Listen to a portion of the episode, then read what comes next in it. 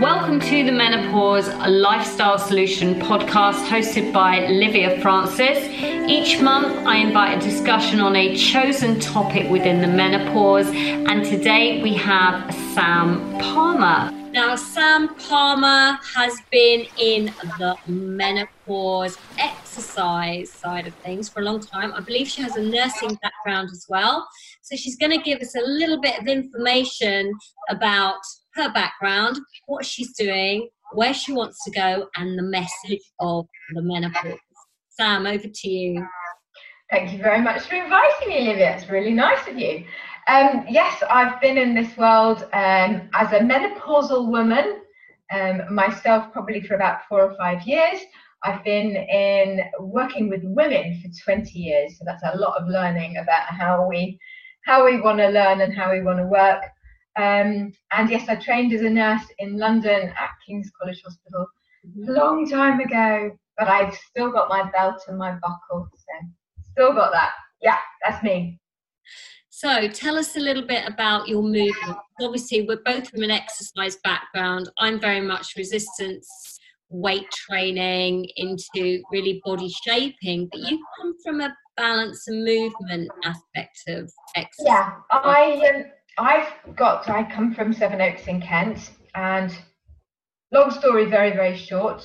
Um, 24 years ago, my brother was killed in a motorbike accident. He had just come back from the Gulf War and he had just done the London Marathon. And after he died, I think the marathon was in the April, which it always is, and he died in the June.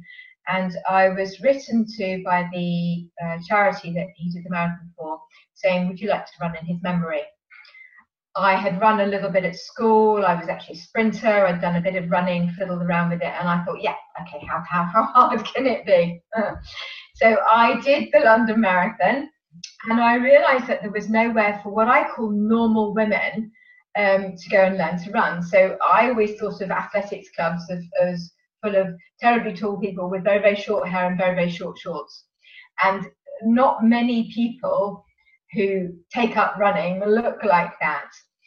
And at that point, this is 20 odd years ago, not many people did recreational running. You were either in a running club or you weren't. They're, you know, the park runs, the 5Ks, the race for lives, all of those things, they weren't available. So I thought, well, hang on, actually, if I was starting from scratch, how else is somebody else going to start from scratch? So I started while I was nursing this little little ladies club.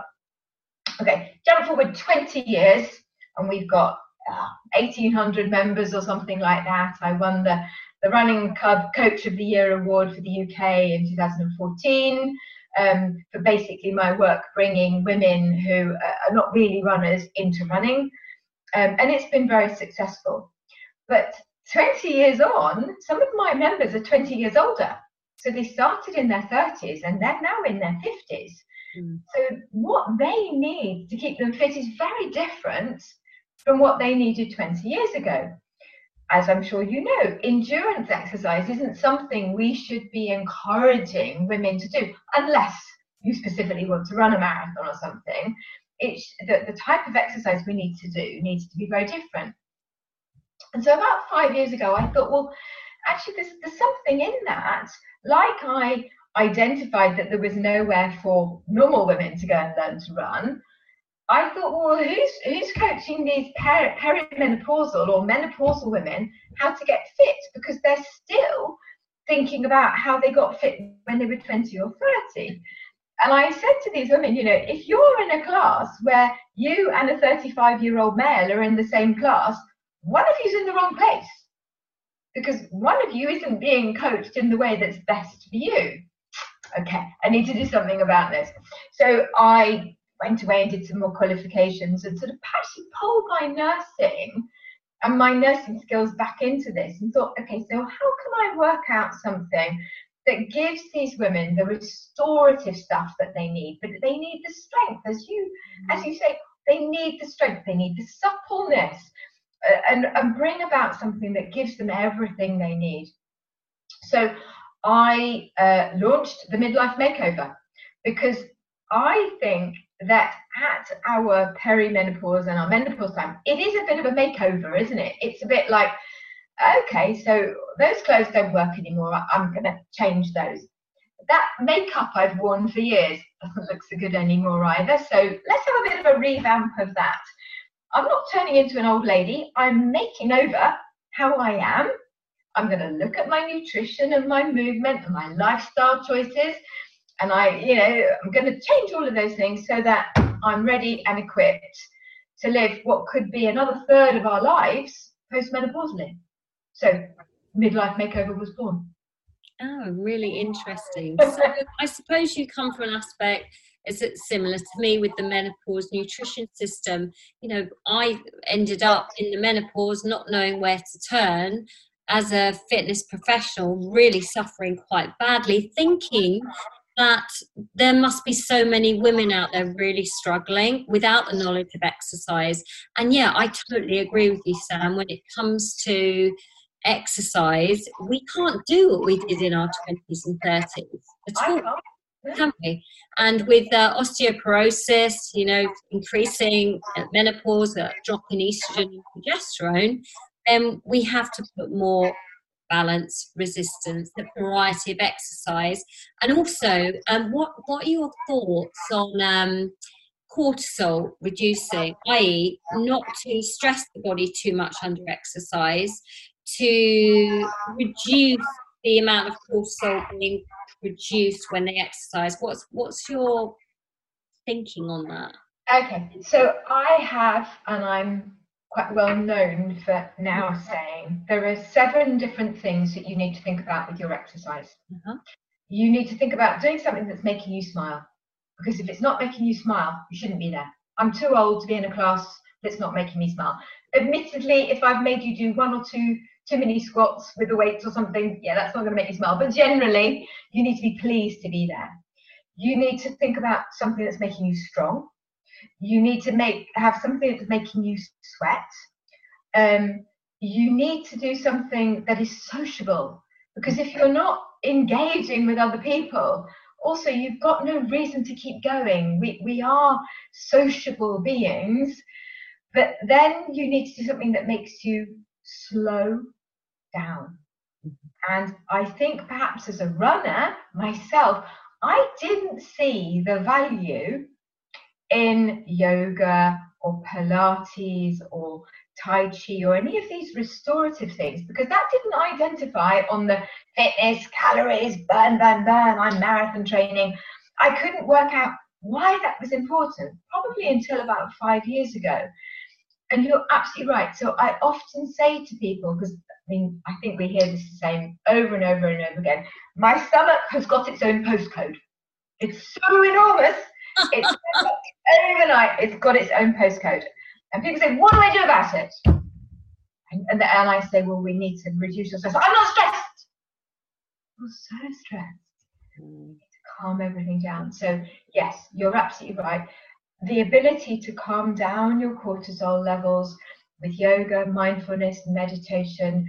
For me, a dog walk, because I haven't got one of those pulley dogs. Mm-hmm. Uh, it might be a bike ride or a swim. Whatever it is that brings you to a place of just calm is a really vital part mm-hmm. of the seven types of movement that are so important and, and not a component that be missed, should be missed.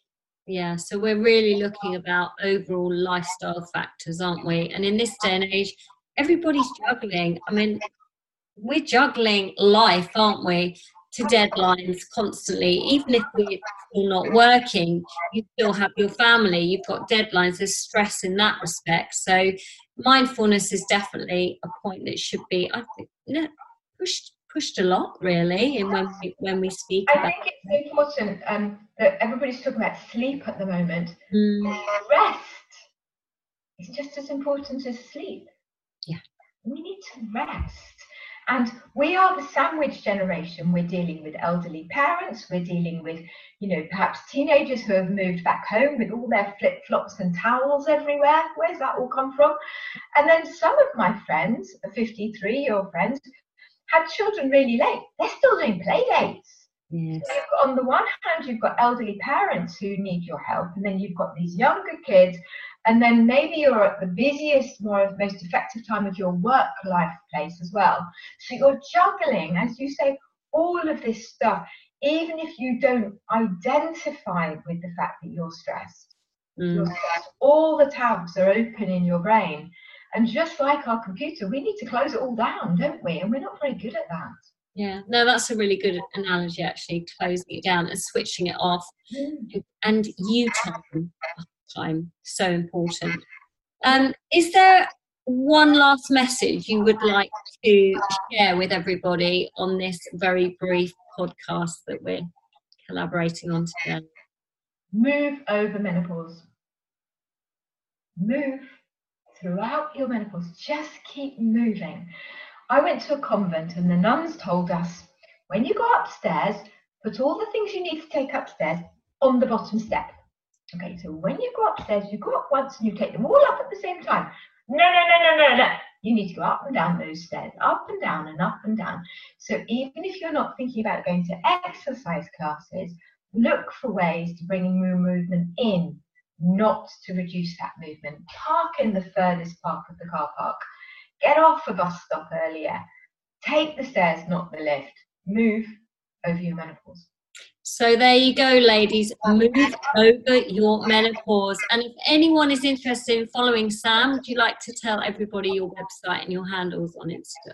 Yes, I am um, Sam Sam's Midlife Makeover on Instagram and Facebook, and I also have a Facebook secret page which I normally send people straight to from the public one because we don't want lurkers listening to our conversations, even if those lurkers might be interested and want to share it. I don't necessarily know they're the right lurkers. So I have a public page on Facebook and a public Instagram page and then a private secret group as well. Oh, and I'd love to have you. Oh, that's great. Thanks so much for your time, Sam. And um, remember to check Sam's website out if she has one. Do you have a website as well? www.midlifemakeover.co.uk. There you go, everybody. Thank you for joining us today, and do remember to get in touch.